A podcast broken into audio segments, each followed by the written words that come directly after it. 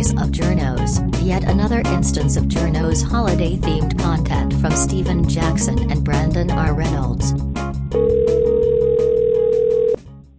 Hello. Hello, Stephen. Merry Christmas to you, sir. Brandon, Merry Christmas to you. How are you? Are you feeling good? Feeling strong? Su- surviving the day? I'm feeling, I'm feeling strong. There's a uh, there's a bit of lo- of wound licking. Have you heard of the Irish Goodnight? No. What's that?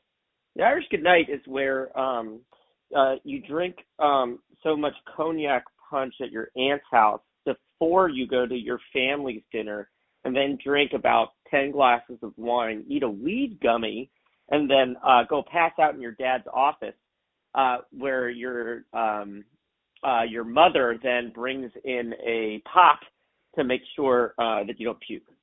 Oh boy, you did have yourself a merry, merry Christmas I, Eve. I had a, myself a merry little Christmas. Uh it was lovely though. Well, I'm glad that you had a good night. Um, because today, 25th, Christmas Day, is also the first day of the 12 days of journos. Steve. It is. Oh man, Yeah. it sneaks up on me. It sneaks up on me every year. I'm here for it. Yeah, good. What's the 12 days of journos? For the next 12 days, we're going to cover a story that maybe we didn't get to over the course of the year. We're going to do some follow up stories that mutated since we talked about them the first time, or uh, just interesting things that caught our fancy that uh, that didn't really fit anywhere else. Something that you became very fond of called cucumber time. Uh, cucumber time, of course, meaning that when there's sort of a slow news day, type of different uh, stories that uh, news outlets will drum up when there's not a whole lot going on. It's kind of colloquially referred to as cucumber time. That's right. Yeah, this is the summer. It's a bit of a cucumber time. Supposedly not a lot going on, and then of course the holiday period. Other than stories about travel nightmares and you know uh, uh, cognac punch recipes. We're going to fill that space. And speaking of that cognac punch recipe, I actually don't think that I want to share that with the public. I don't think that that people need to know how to make that. There's too much power in the hands It's of too much power. You know what else might be too powerful for the American public, Stephen? Lay it on me. A sarcasm detector. A computerized sarcasm detector, much like the one that was developed earlier this year in May yeah. by computer scientists at the University of Central Florida.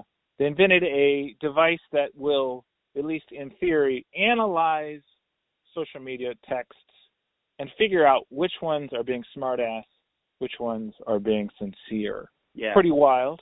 Funded by none What? other than DARPA, the Defense Advanced Research Projects Agency What? makes you think that they're going to use this technology, maybe attach it to uh, uh, a drone and use it in the future. Anybody who's being too smarmy, they're gonna they're gonna nuke from orbit or something. Oh, yeah. Oh, I'm sure that'll really happen.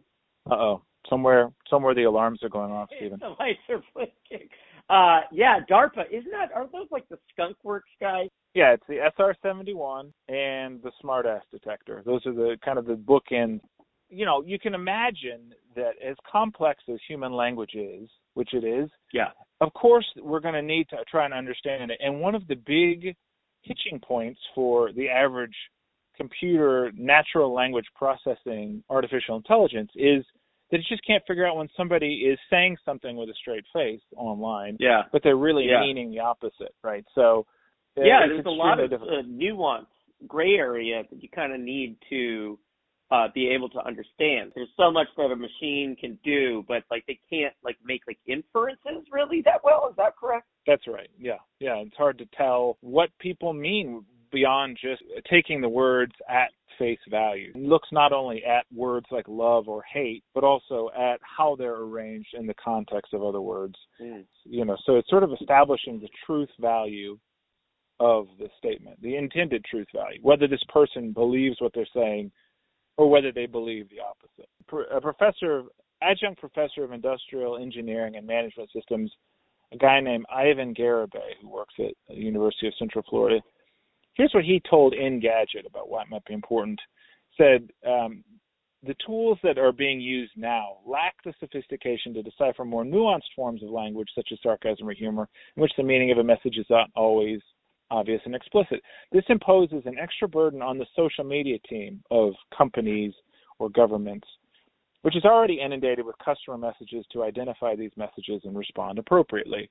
So Yeah. really this opens up the whole world of sentiment analysis, which is something that's very important to companies, politicians, etc., who are trying to analyze massive amounts of data, of social media data, and figure out, you know, what people think about this particular political campaign, what people think about Church's Chicken, what people think about, you know, the the customer service at the Gap. All of those things Yeah. are extremely important for figuring out the way the culture is shifting. And if you have these machines that are too dumb to analyze that and figure out whether people really like it, if someone's saying, "Oh, this burrito is so good," and they don't mean it, then you get a whole different take on things. You you bring up an interesting point in the delivery of the last line, uh, because I feel like so much of sarcasm uh, also comes from inflection, right? So the way your the tonality of your voice and where you stress different words and in, in kind of the the, the the the the sort of how your how you pit your pitch becomes different and up and down and the overall dynamism of your or dynamic quality of your language also indicates to us when someone's being serious and when they're not, right?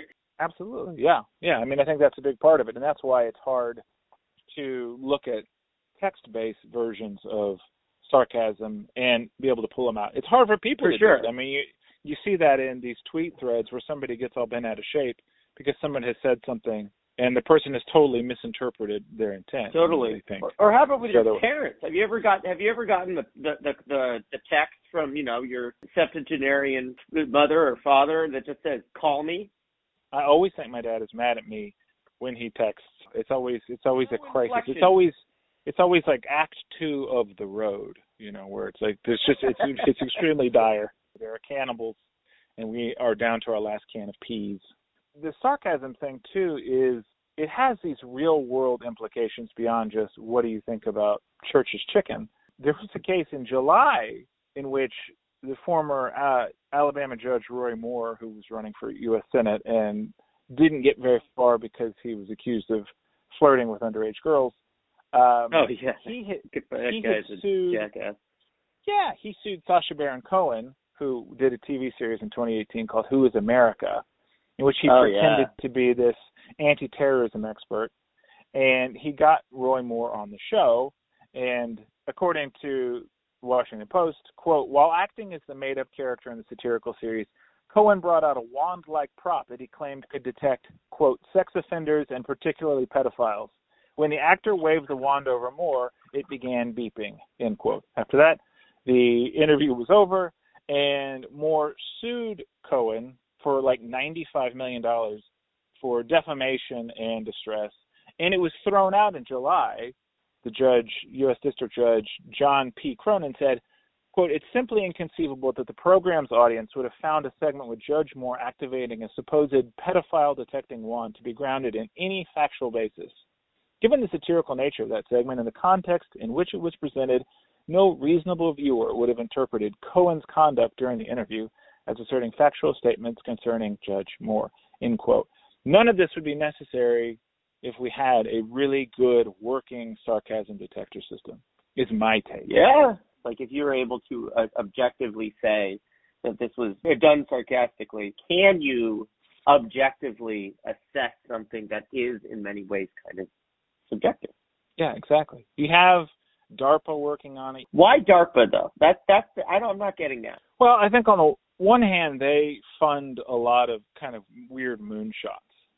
They just do it Mhm. because that's part of their mandate. And the other Yeah. is who knows? I mean, maybe there's an advantage in using it to detect and to to to monitor public speech, you know? Maybe there's yeah, or let's out, yeah, there's a sect of, of sarcastic terrorists that they want to keep an eye on.